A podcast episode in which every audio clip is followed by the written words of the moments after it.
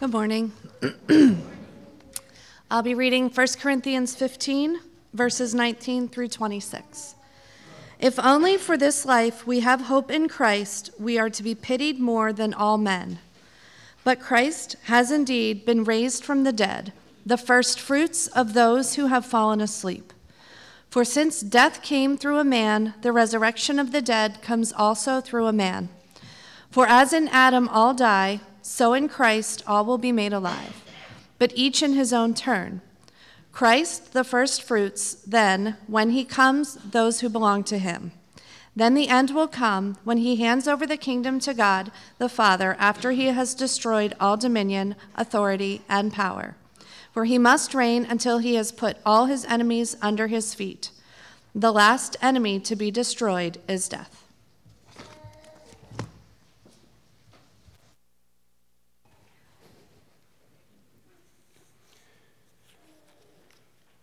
And we'll hear this morning now Luke's account of what happened on the first Easter morning. But on the first day of the week, at early dawn, the women came to the tomb, taking the spices that they had prepared. They found the stone rolled away from the tomb, but when they went in, they did not find the body.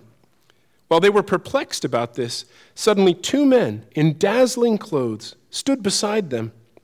The women were terrified and bowed their faces to the ground, but the men said to them, Why do you look for the living among the dead? He is not here, but has risen.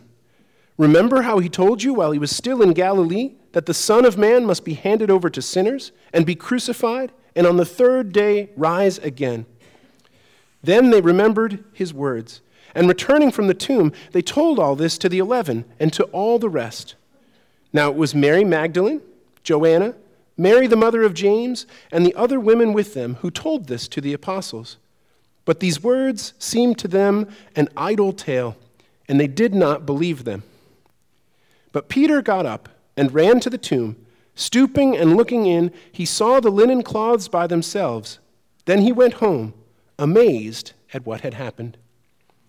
This is the word of God for us, the people of God. Thanks be to God. Can we join me in prayer?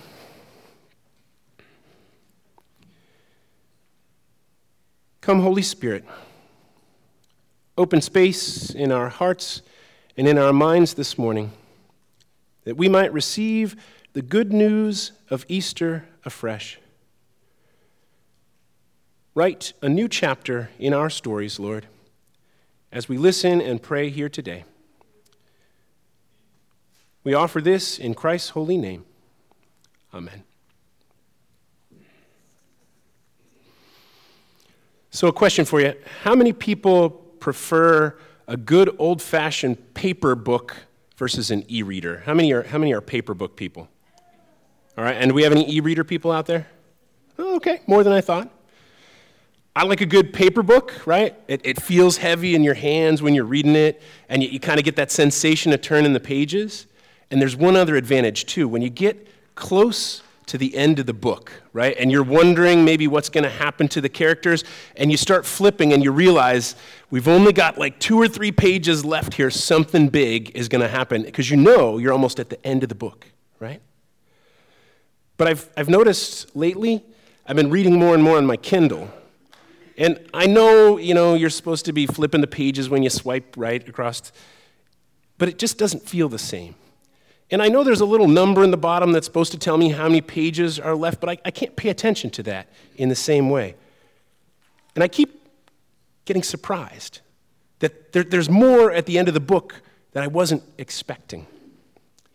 I wonder if that's the same sensation that the disciples had on that first Easter when they said, Is there another chapter to this story? See, on Good Friday, Jesus is dead. And we know dead people stay dead, they're gone, right? So maybe the last chapter could have been like this they, they build a statue somewhere for Jesus. Maybe they would get together and remember some of his best parables and, and put a little booklet together. Maybe somebody would write a song about him. But when we get to Easter morning, in the story we read today, the disciples are scattered. They've gone into hiding and they are afraid. Their hearts are broken. Surely, this is the end of the story. But then, something else happens. Do you remember when you were a kid and you're watching like an episode of your favorite cartoon? And you got to the end of the story on Saturday morning, and up on the screen came to be continued? And you didn't have any more episodes on demand, right? You had to actually wait a whole nother week for the program to come around again. Well, imagine that's the feeling on Easter morning. The women come back and tell this incredible tale. They went to the tomb, they found it empty. And two angels stood there and told them that Jesus was risen. And they were so excited, they ran back to tell the 11 disciples, and they didn't believe them.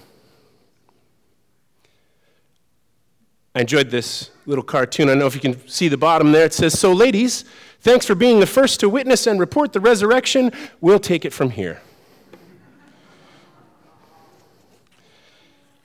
They didn't believe the women, right? As my feminist friends would remember, it's the patriarchy, right?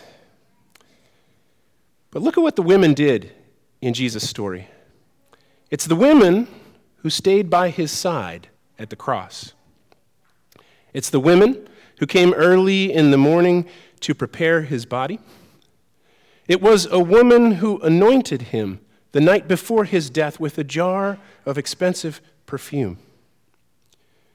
But the men, the 11, when they hear the good news that Jesus is raised from the dead, they thought it was an idle tale. To be fair, would you believe it? Do you believe it this morning? If I say to you, He is risen, He's risen indeed. Do you believe it? We probably have to put this through some different filters in the modern world, right? We need to evaluate this claim with our scientific minds. People raising from the dead is just not something that happens. And yet, just this week, right, if you were paying attention to the news, some scientists up at Yale did a study on pig brains, right? And they put the pig, brains in a special soup of chemicals and they, they pumped some oxygen into them. Even after the pigs had been dead for four hours, they started pumping the oxygen through and they were able to restore the electrical impulses in those brains. Not consciousness, not awareness, but the, the cells were actually firing again, just not in an organized way. Here's what Stephen Latham, the Yale ethicist, said about it The pigs were brain dead when their brains came in the door, and by the end of the experiment, they were still brain dead. Okay? But me, and all of my preacher friends wondered midweek, what are you going to do with the zombie pig story, right? And I said, I think I'm going to work it into Easter morning, right?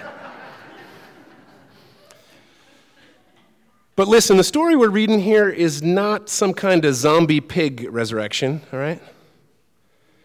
Jesus' resurrection was entirely different. And you wonder if you can have a scientific mind and believe something this outrageous? Well, I ran across a great article from an MIT professor this week. His name is Ian Hutchinson. If you want to look him up later, I highly recommend it. And the article's on why, as a scientist, he believes in the resurrection. He starts out by naming famous scientists who also believed in the resurrection. Uh, among them are James Clerk Maxwell, who wrote Maxwell's Law, which governs part of electromagnetism.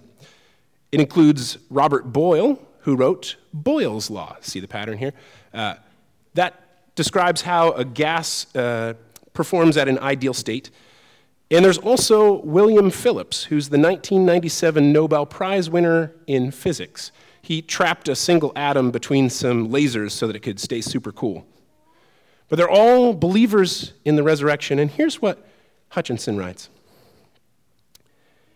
The key meaning of nature, as we study it, is the normal course of events. Miracles like the resurrection are inherently abnormal. It does not take modern science to tell us that humans don't rise from the dead. People knew that perfectly well in the first century, too. Just as they knew that the blind from birth don't, as adults, regain their sight, or water doesn't instantly turn into wine. So, what evidence do we have that this really happened? That Jesus really rose from the dead? Now, the earliest thing that was written about Jesus raising from the dead is not actually from one of the four Gospels, but comes from Paul's letter to the Corinthians. And here's what he wrote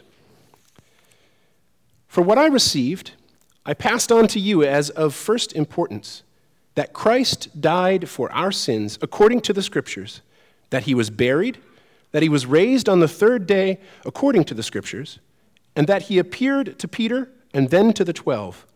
After that, he appeared to more than 500 of the brothers and sisters at the same time, most of whom are still living, though some have fallen asleep. Then he appeared to James, then to all the apostles, and last of all, he appeared to me also, as to one abnormally born. Paul makes the claim that over 500 people saw and interacted with the resurrected Christ. If he was lying about that, wouldn't it be easy to figure out? There wouldn't be all these witnesses running around in first century Palestine telling the story over and over again. Now, resurrection's hard to believe. I get that. It's hard to believe for a couple of reasons. Number one, it's unusual or even completely unique, right? But number two, if you believe the resurrection happened, then it has to change the way you live your life, even the way you think of your own death. If you believe in the resurrection, then you believe there is another chapter at the end of the story. If we are a resurrection people, then we have to live as if resurrection is possible, believing in God's power present and active and working in our lives. You probably saw the news this week, right? Right at the beginning of Holy Week, as Notre Dame Cathedral in Paris began to burn. You maybe saw also that there were three historically black churches down in a parish in Louisiana that were uh, set on fire by a white arsonist. But it was particularly these images of Notre Dame that struck at the heart. To see this ancient cathedral burning out of control. There were over 500 firefighters in Paris who struggled to get enough water, to pump the water high enough to fight the flames, to get their apparatus across the bridges and out onto the island where the cathedral is located. And then this one moment happened here.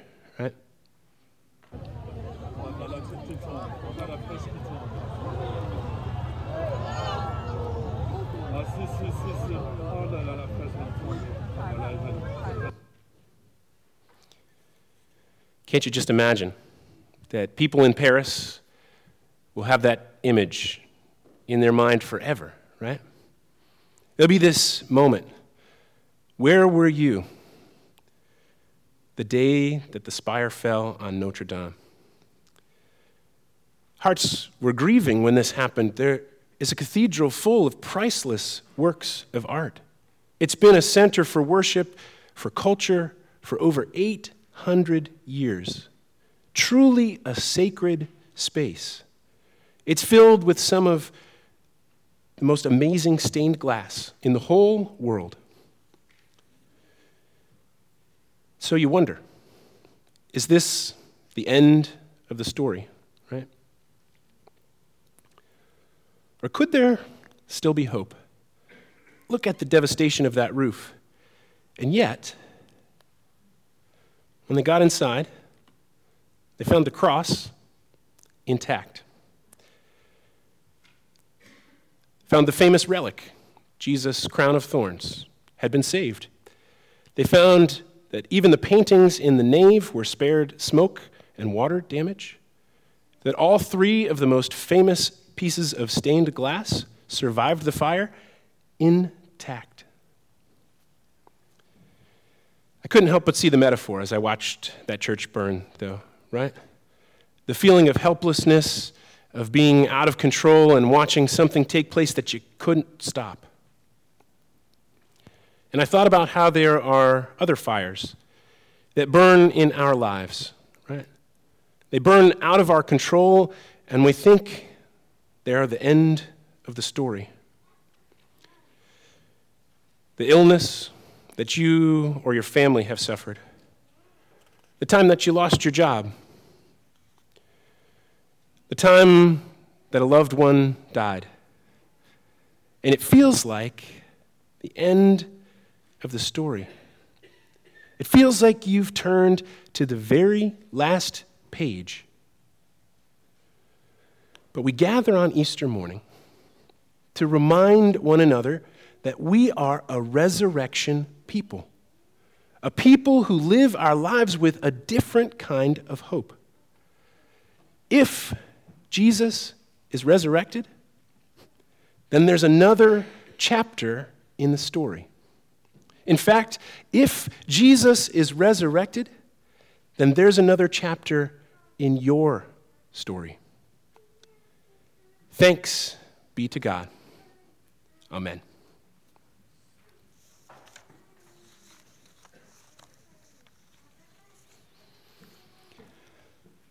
And I'd like to invite our musicians to come and share with us now.